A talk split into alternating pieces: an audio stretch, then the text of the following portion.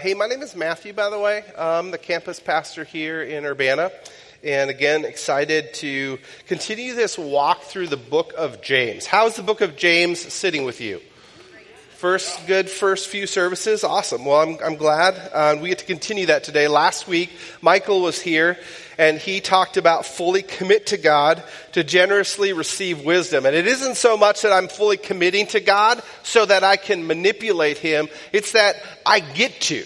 Like I get to commit to God. I get to have a relationship with God. It isn't that I'm out there just slaving away and being whipped and beaten to try to pursue God. It's like I, I get to have a relationship with God.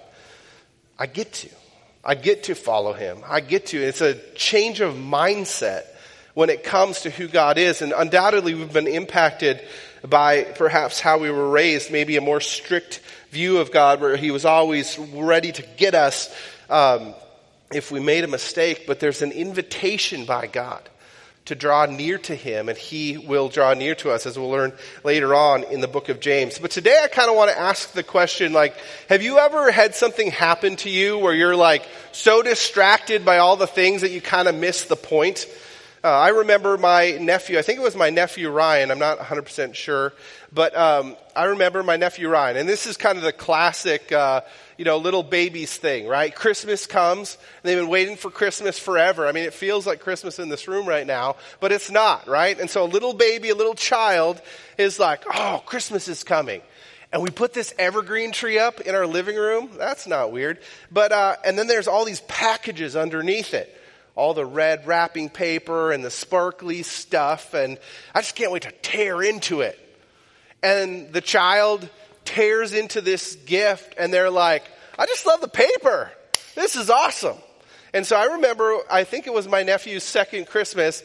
I remember us, you know, and this isn't a novel idea. I know other people have done this, but we, we ended up like gathering up. There's a lot in my family. So when all the Christmas presents are open, there's just this pile across the floor of all this paper and all these things. And so we're like, well, he doesn't seem to like the gifts, but he loves the paper. And so my sisters ran to the back room, gathering up all the paper, and they papered paper. And he opened it up, and his mind blown. I get all this paper, and I get to crawl through all this paper. But it was interesting as he did that, he he negated the cool gift that he got. And I can't remember what the gift was, a car or a truck or something, right? But, but he was so fascinated by the crinkly paper that he, that he actually like missed the gift. He's like, you keep that box, that hard cardboard box. I got this paper. And the paper is awesome. And so he just diverts from that. But then also it's like walking up to a child and say like, hey, remember, remember to go thank grandma and grandpa. And they're like, why? I got paper. I mean, what else do I need? Right? And, and in the distraction of, of that moment, something so temporary is holding them. Now, we grew up on a farm, so we would gather all the paper and we head to the dump. I don't know if that's legal anymore, but that's how we did it. Don't arrest me, okay?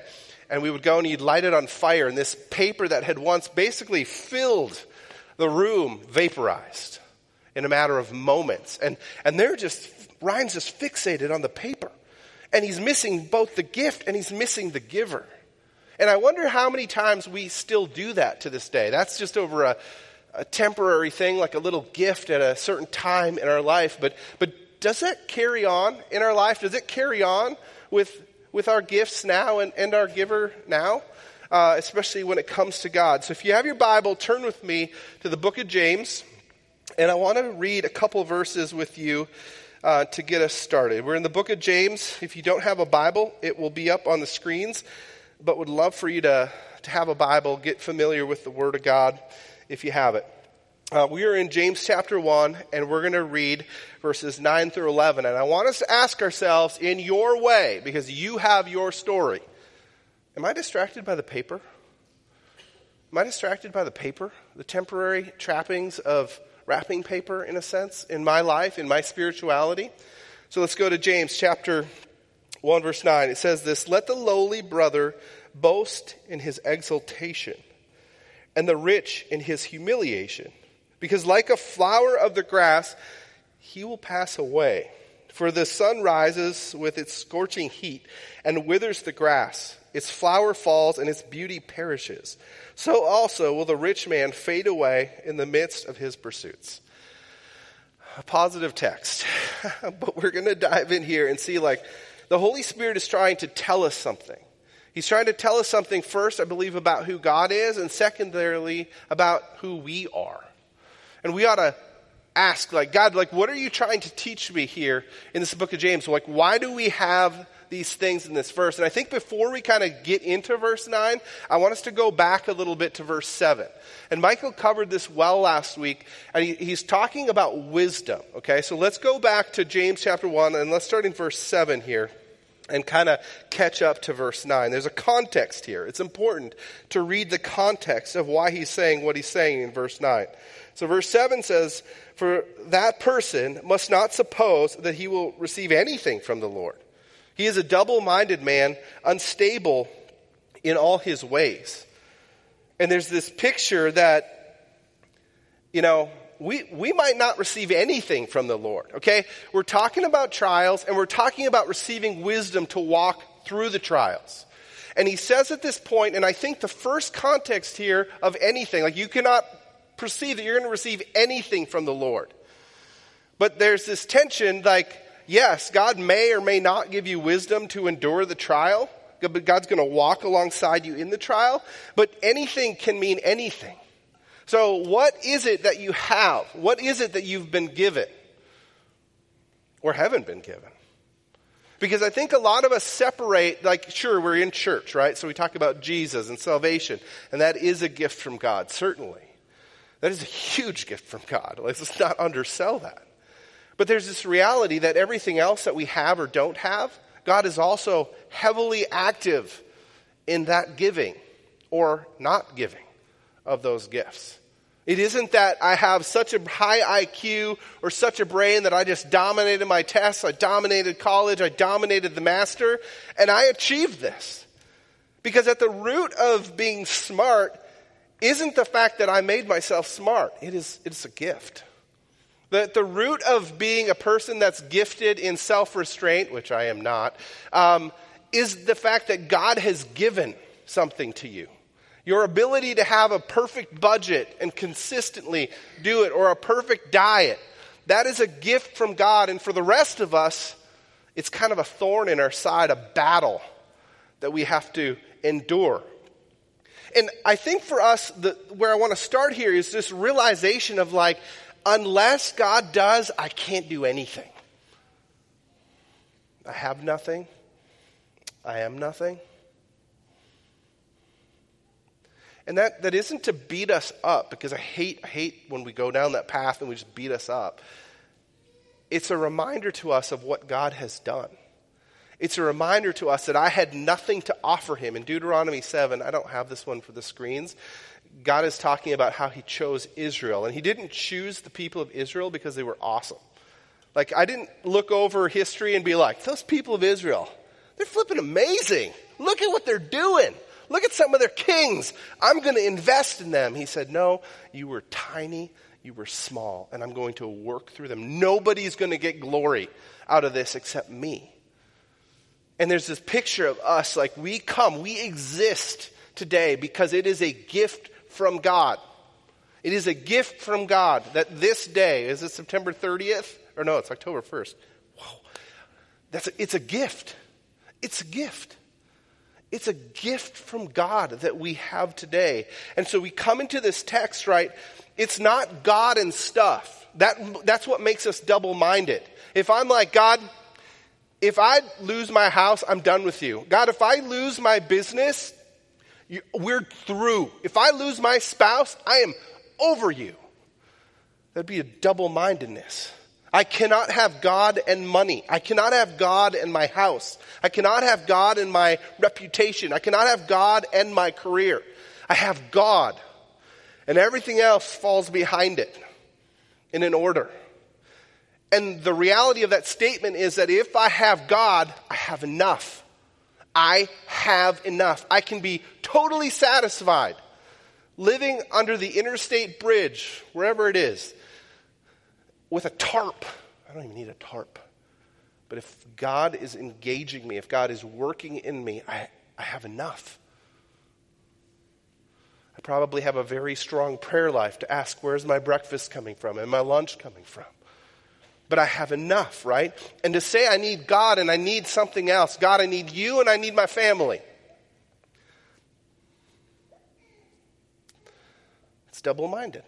And he's just spent the verses warning us. So then we get into verse 9 and it says this it says, Let the lowly brother boast in his exaltation. So I want to walk through some of these terms that are here. They seem pretty simple, but lowly, when you think of somebody who's lowly, you think of somebody who's humble and quiet. Okay? Somebody who's humble and quiet.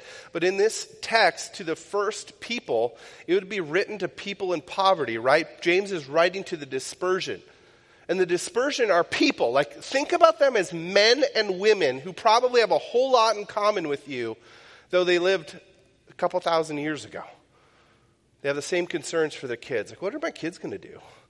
How are we going to eat? How's this job working out for us? Are we doing okay? Like, is this balancing itself out? Like, are we taken care of? Like, they probably have the exact same concerns and are processing it without an iPhone. Could it, can it be done? It, it was done for hundreds of years. And they're processing it without the internet, you know, or without a car to go and check out another job. But they're processing it much like us. And, and they have been dispersed, right? Babylon took over Israel. Babylon was known for hauling their enemies away. Like, we'll make them unsettled, we'll make them uncomfortable.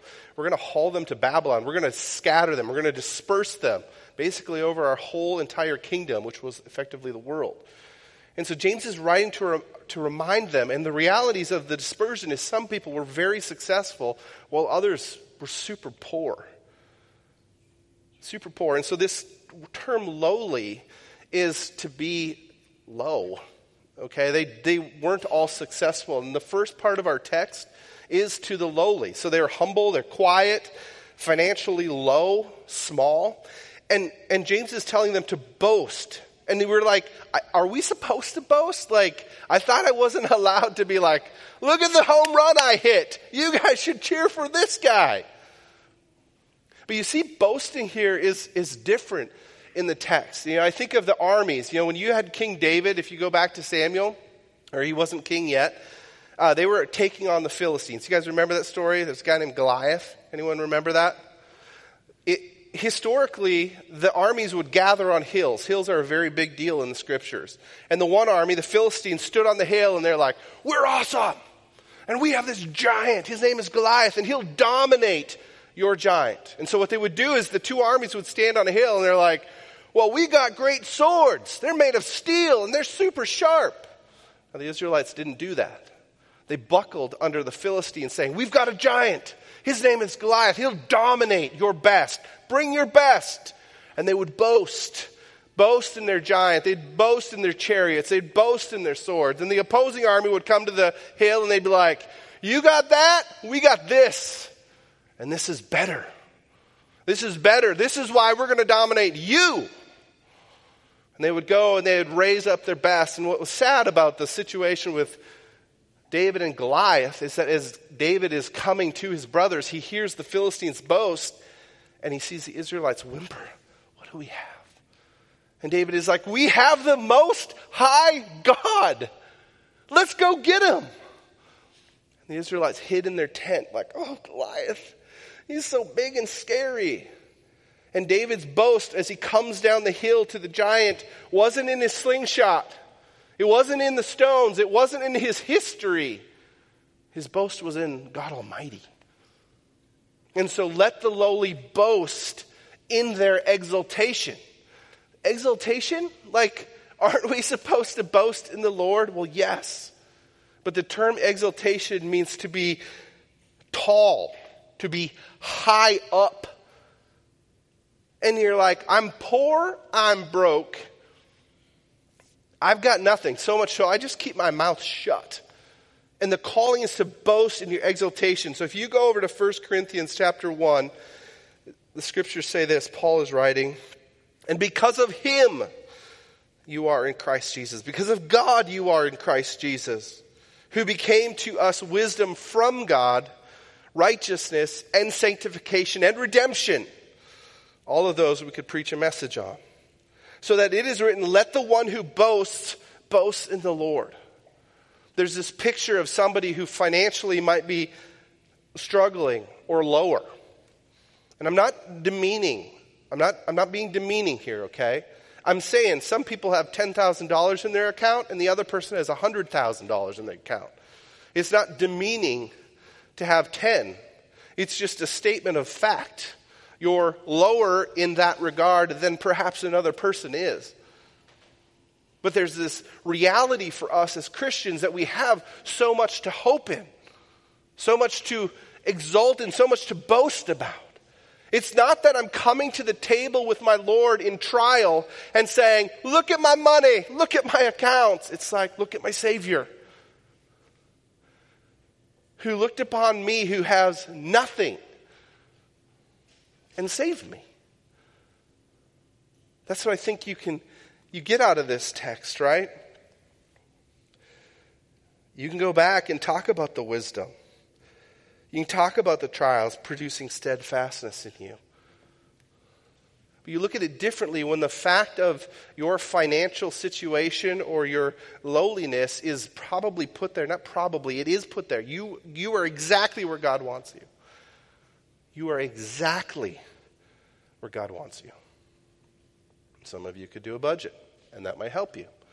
Some of you could start a savings account, and that might help you. But God has you exactly where He wants you. Perhaps that trial, maybe budgeting is a trial. Maybe finances are a trial for you. Maybe it keeps you on your knees. Maybe the most dangerous thing for you to, would be to win the lottery, where you wouldn't pray another time in your life. Why would I pray? Let's go to my checking account. We can solve this problem. Let the lowly boast in his exaltation. So if you're coming in on that side of the page, welcome. Glad you're here. Boast in what Christ has done. Boast in the reality that he's not looking to get you in because of your, your awesome, but because of your brokenness, because of your humility. He doesn't check bank accounts to let people into the kingdom of God. And I think this text really does have a lot to do with bank accounts, hence the reason why I'm going back to it. There's this practical separation that James takes on in the church throughout his book. And it kind of goes like this there's one verse to talk about the lowly, and then there's two to talk about the rich. And then he just keeps going for all the chapters. It's, it's really hard. Let the lowly boast in the work of the Lord as you look at yourself, as you struggle, perhaps even as maybe that is your trial that's building steadfastness in your life. Boast in that God sustains you. Personal story. I love you people. This is recorded. We'll tell it anyway. There was a time in my life, I grew up in a family. You know, you'd get behind some of the people uh, at the grocery store and you'd be like, oh, they're using food stamps. And you would say something stupid or witty. You know, like, why do they have the cell phone that they have? Like, oh, seems like they're driving a nice car. You know, judgmentalism extreme. And uh, my wife and I um, went through a season where I'm like, okay, if this gets this bad, we're going to have to go and do that. We're going we're to go do that. And we, it got that bad. What was interesting is that um, my parents helped with a car, so that looked nice. And my church that I was working for helped me with a cell phone. So I had a really nice cell phone, and I had a nice car. I had two cars. But there was a criteria that I had to meet before I would ever, ever do that to myself. And I met it. And I'm like, okay, we need to do this because we're just going to still spiral downward. And so I went to the county and I got my checks. And repetitively, I would try to figure out how do I go into the grocery store at a time where there's the fewest people in there. Because the second time I was in there, there's a guy behind me who's like, Why do you have such a nice cell phone? And then you're on this. I have to pay for you too? And I'm like, Gosh, I've literally said that to someone before. Deeply convicting to be on the other side of it.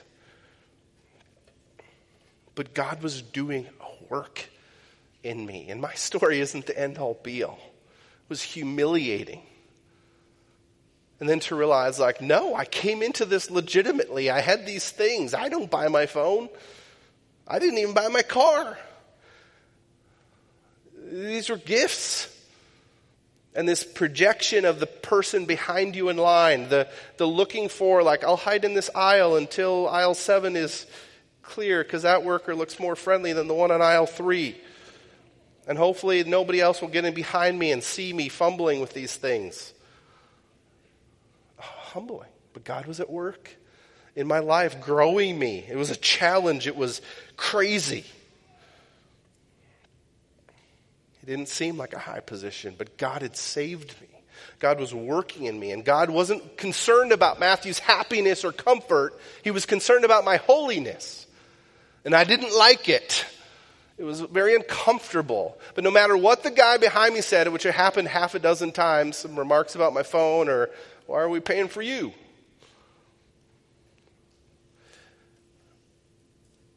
I don't know where I was going with that, but it, it, was, it was working in me. Like my image didn't change because of what I did. God was involved in my life.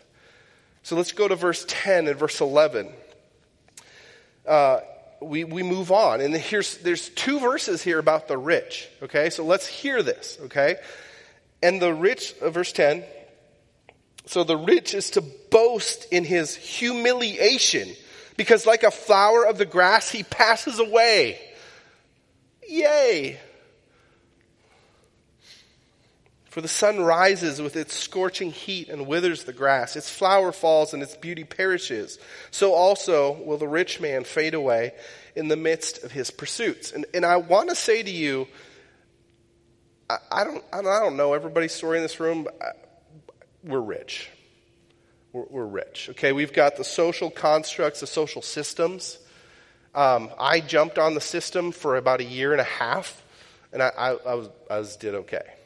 You know, thank God for that, actually. You know, um, it helped me. Okay, we've got savings account, we've got investments, we've got retirement account, accounts, maybe. We've got social security. Like, it, when you look at the scheme of the whole entire world, you have a roof over your head. And let's be real here. Like some of us have multiple cars. And the goal here isn't to like guilt trip like, oh, I do. I do have multiple cars. Do I sell all my cars? That's not the message here. It's just saying like, look at this. Look at these distractions. Look at these wrappers. They're shiny. They crinkle. So, so we're rich, and yet the rich person is called to rejoice, to boast in, right? To stand on the hill and say, look at what I've got humiliation. That seems contrary to boasting.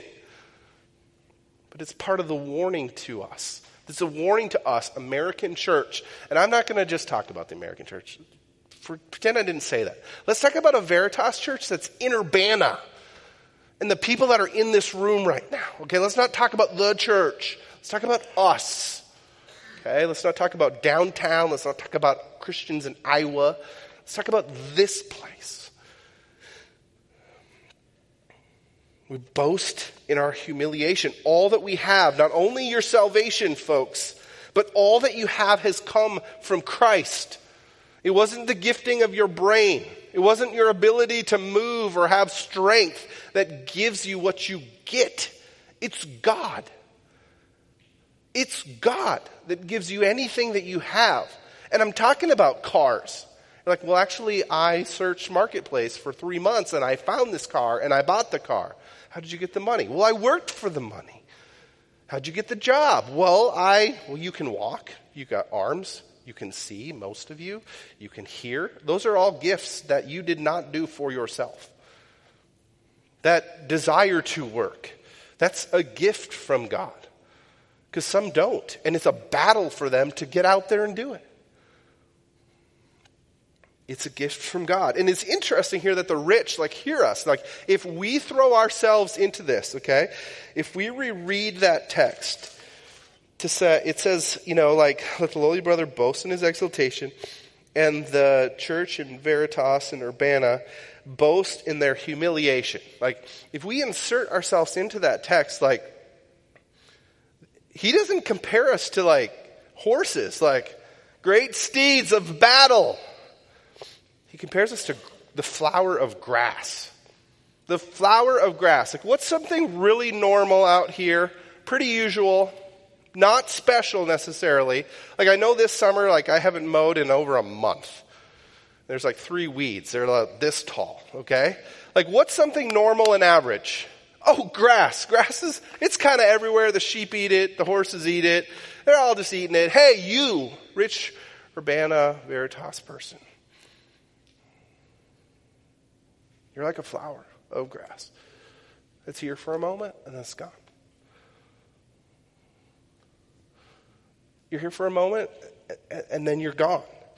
And so it's almost like to us, we need to realize that there's this learning that needs to go with abounding.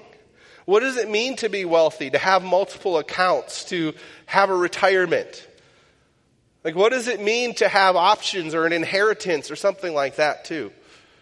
And I want to go to Philippians chapter 4 and look at 11 through 13, because Paul is writing his letter to the Philippian church from a prison cell. And and he's a very successful dude. You'll find that a lot of the successful people in the Bible, they die awkwardly and they spend a lot of time in prison. Okay? So it's not hopeful. All right? Except in Christ. It's not hopeful on this earth, but it's hopeful in heaven. So Philippians 4 11 says this Not that I'm speaking of being in need. Like you are in need. You need a good lawyer and you need to get out of the pit. He talks about in Philippians 1, verse 12, like, I'm in chains. So he is shackled. Most likely his legs are shackled and his wrists are shackled. And he's like, Not that I'm speaking of being in need. And you're like, Are you flipping kidding me? If I have an extra blanket on my recliner, I feel constrained. My freedom is taken from me. And you're in chains. Not that I'm speaking of being in need, for I have learned in whatever situation I am to be content. Investments going down. Stock randomly closing. Business going down. I've learned in whatever situation I am to be content. Verse 12, I know how to be brought low. We, all, we talk about that a lot, right? We've been talking about trials. We know how to be brought low. Like, if I get cancer, I'm going to stand with Jesus. What about if you get wealth? What if you get the job that you love? And I know how to abound. There's this picture here of learning to not only be brought low, but learning to abound. In every circumstance, I have learned the secret of facing plenty, plenty, and hunger, abundance, a lot of, and need. Okay, I have learned the secret of facing plenty. And I, I think for me, and I, I learn a lot when life is hard. I, when I look back at significant spiritual growth moments in my life, it's when things are terrible. And I'm like, Jesus, you're all I have. And he's like, I'm going to lead you out of this because I'm, I'm leading you through the valley of the shadow of death right now, and I'm going to lead you beside still waters, and I want you to still hold to that thought. And I'm like, well, look at what I've done. I got out of it. Man, I'm awesome. Woo! I figured it out. All I just had to do this at work, or I had to shift this person from this role to that role, and boom, life. No, you did nothing. God is at work. God is orchestrating, right? I've learned the secret of facing plenty and hunger, abundance and need. And it, what is it? I can do all things through Him, Christ, who strengthens me. Not running marathons, not any of that baloney or winning your football game. It's like learning to abound. And to us, like to this warning for us, like, hey, you're like a flower, like be warned. Exalt in your humiliation, like, look at what you've given me. Why? Why have you given me cars? Why do I have an air conditioner? And I've got glass. I have a roof over my head. I wasn't born 600 years ago in the Amazon. Are you kidding me? Who am I that I get these things? I can fit my cars in the garage. Not really, but they could.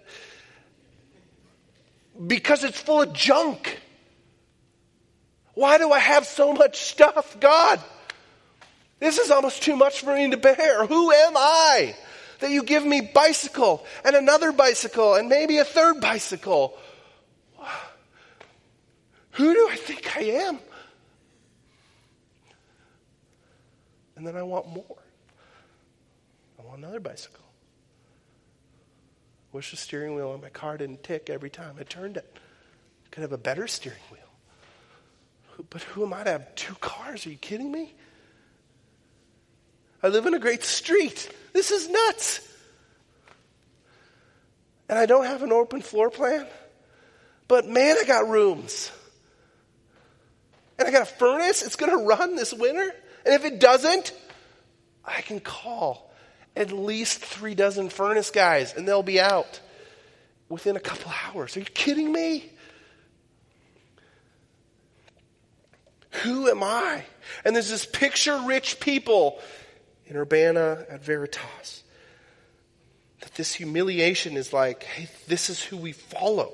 Philippians 2, verses 3 through 8 says this Do nothing from selfish ambition or conceit. I did this. I did this house. I did this business. And if I didn't take over, it would have sunk by now. Look at what I did. No, you didn't do anything. Perhaps you employed some of the wisdom that God gave you. Do nothing out of selfish ambition or conceit, but in humility count others more significant than yourselves. You, you who own or lead, do you treat yourself like that lowest employee, the new guy? Doesn't know his head from his tail?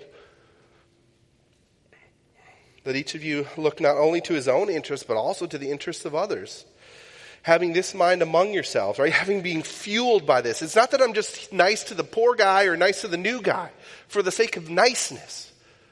There was a great example that led me in this, which is uh, let each of you look not only to his own interests, but also to the interests of others, having this mind among yourselves, which is yours in Christ Jesus, who, though he was in the form of God, did not count equality with God a thing to be grasped, but emptied himself. Jesus doesn't walk into the room and say, Savior, cup, chair, let's go.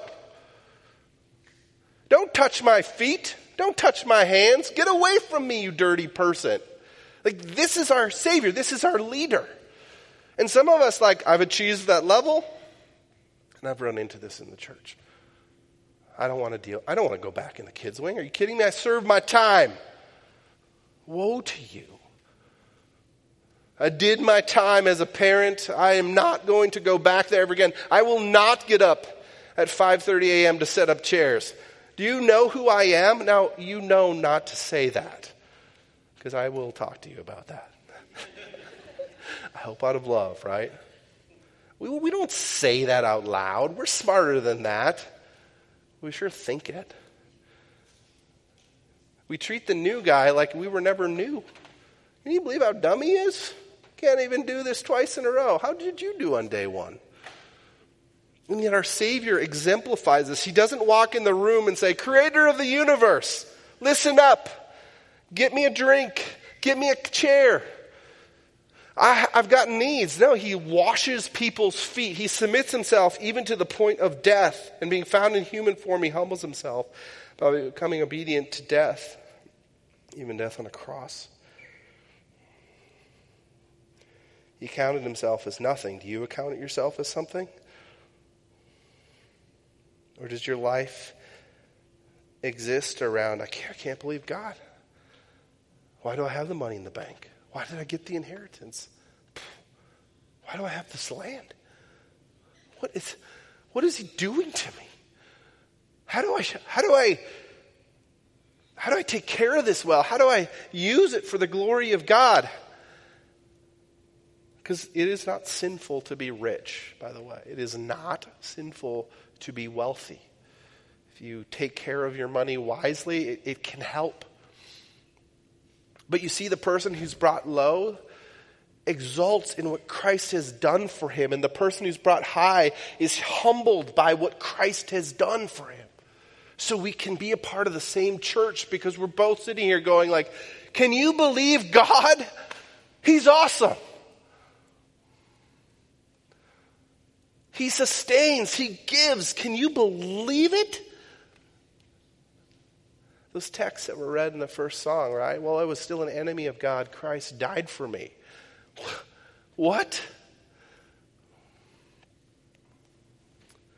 Let the rich boast in their humiliation. I want to go to 1 Peter chapter 1 verses 24 and 25. Is a reminder from another author, Peter. He says, "All flesh is like grass, and its glory like the flower of grass. The grass withers and the flower falls, but the word of the Lord, it remains forever."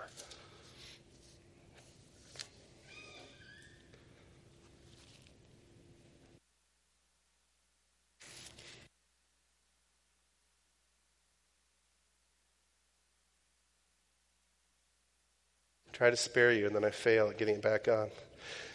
We boast in the Lord because He has given us the most important thing that we need. And this is where my hope and prayer for us as a church it's not the next vehicle, it's not paying for our kids' college that motivates or fuels our identity. It's Christ. And He's, he's given us, God has given us Christ. That's where our hope lies. So, are we distracted? If you're lowly, are you distracted by what you don't have? The big house, the extra car, the extra thing. You have Christ. Boast in that. Like, and that's a real mind bender for us. Like, really, this world, it's not a joke. It's no joke that God saves. He does. He moves in. He loves you. He cares about you. That's no joke. It's enough to satisfy you, even if you're under the bridge. I go to the Dominican Republic, or I've been there a number of times, and I find people there joyful. And I'm like, you got a cell phone, you got a scooter, and your house is like the size of my living room. And they're like, Jesus, Jesus, Matthew. And I'm quickly put to shame continuously. What are you distracted by? Are you distracted by what you don't have, or are you distracted by what you do have? Vacations, vehicles, businesses, money. You got more options. That's a reality. If you got $100,000, you have more options than 10. That's a reality. Is it taking you away from your Savior? Are you exulting in your humiliation, realizing who I get that from? What is your boast? You know, and I know that Scripture talks about an inheritance for the next generation and the next, but I don't know that that inheritance, and I want to do more study on it, I don't know that that inheritance is money. Spiritually, are you working yourself to death to give them something financially and creating a next generation that's double minded? I need God and money. I need God and the new baseball bat. I need God and the new soccer uniform. I need God in the new house. Like, how, are we training the next generation? Are we going to give them an inheritance to go like, hey, go worship money. We'll make you set. Look at how hard mom and dad worked. What, what, what's, what's going on there? Here's our big idea for today. Folks, whether you're rich or whether you're poor, hope in the giver, not the gifts. Hope in the giver, not the gifts. The standard isn't, I have more than you. The standard is Jesus. We have Jesus Christ. He is all satisfying to the person who doesn't have much, and he ought to be all satisfying to the person that has tons. So much so you can continue in worship. You go to his word to find direction. It's a unifying factor for the church. And in James' book, there's this continued tension between rich and poor. And he's like, We got Jesus. We're okay. One of the most dangerous things, I think, in Matthew Morken's life is if Matthew Morken were to win the lottery. I don't buy a lot of lottery tickets, okay? I do buy a couple, just so you know.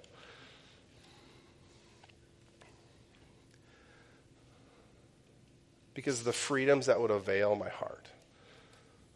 I like myself, I like my comfort. And I think God has put me, sometimes He and I, we argue, He wins a lot all the time uh, over how much comfort I should deserve. And a lot of it comes down to stuff. A lot of it comes down like, God, I think you're, you're, you're, you're kind of holding back on me. That's a problem in my heart. And if God, you gave me 15 mil, or a billion, whatever it's at, I mean, I could fix this problem. I, I wouldn't even need you. Oh, I wouldn't say that. I need God. We all need God, right? But my actions would show probably where my heart is at. Where, where are you at? Are you drowning in your stuff, keeping yourself distracted by the world and all the things? Or does it continue to draw you back to Christ? As a church, let's be a church that is continued. Whether we don't have, we have Christ and He is enough. And whether we do have, we keep coming back to Christ. This isn't about giving. This isn't about generosity. This isn't about it. It's an evaluation of like, does your stuff distract you? Or does it cause you to worship? Or does your lack of stuff distract you into whining and complaining? Or does it cause you to worship? I have a theological guess or truth that God has you just where He wants you.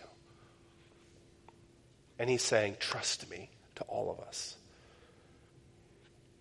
What does it look like for us to walk in trust?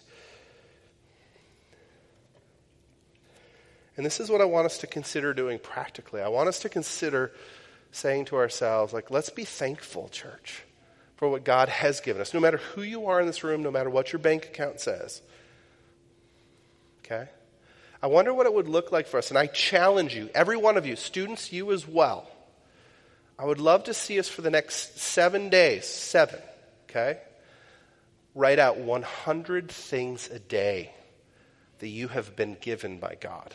Now, I want to say that because we're like, oh, I got to thank, thanks God for my family. Woo! Thanks God for my house. That's, those are big, broad categories. Like, look at what you have in your house. Look at what you have in your apartment. Like, look at, like, legitimately look at what you have. How many of you are thankful for an air conditioner these last eight weeks?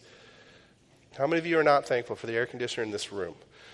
All right, well, moving on. All right, but, you know, like, you think about that, like, you look at what goes into that. Like, look at the glass that keeps it in, and that even protects you from getting sunburnt. Are you kidding me? Like, 100 things, 700 things by next week to sit down and really think about it because I'm thankful for my family, Finley, Piper, and Oliver, but each one of them brings things to the table that God has given me. I sure didn't do it. Well, consider that. Consider what God has done. And then consider Jesus, okay? As we're going to take communion now, there's stages around the room, gluten free is in the back. We have the opportunity to give God thanks for the very thing that unites us all Jesus Christ whether we're rich or whether we're poor, whether we're a big deal or whether we're not a big deal. Christ died for the ungodly. And it's what we celebrate week after week after week. It's not just our tradition, it's something like it's important to remember that who I am wasn't because I did anything but because of what God did. And more important than the stuff I have, it comes back to the fact that I was an enemy of God, happily running the opposite direction. And God said, Mine. And He made a way through Jesus Christ. It's the hope of the gospel. So, brothers and sisters, church, if you found yourself guilty of not boasting in your, in your exaltation that what God has given or not boasting in your humiliation, confess your sin, repent. Give God glory for what He's done in your life, and then come and take communion. Don't take communion in your sin. Talk to your Maker. Recognize that Jesus Christ has made a way so that you can approach the giver, and then come remember the gift. Let's pray. God, I'm thankful for your church in Urbana that goes by the name of Veritas. God, I'm grateful for the wealthy. I'm grateful for the poor. God, I pray that our identity would be anchored deeply in our identity that you have given us, saved. That we would be a church that is generous because of your generosity, whether we are rich or poor. God, that we would not think of ourselves more highly than we ought, but that we would remember the work of Jesus Christ who washed people's feet. and we live it out. Not to get a name on a bench or a name on a building, God, but for the sake of spreading your fame across the state and the nation. God, help us. God, we're thankful for Jesus. While we were still enemies of you, you died for us. You're great. Get all the glory. In Jesus' name we pray. Amen.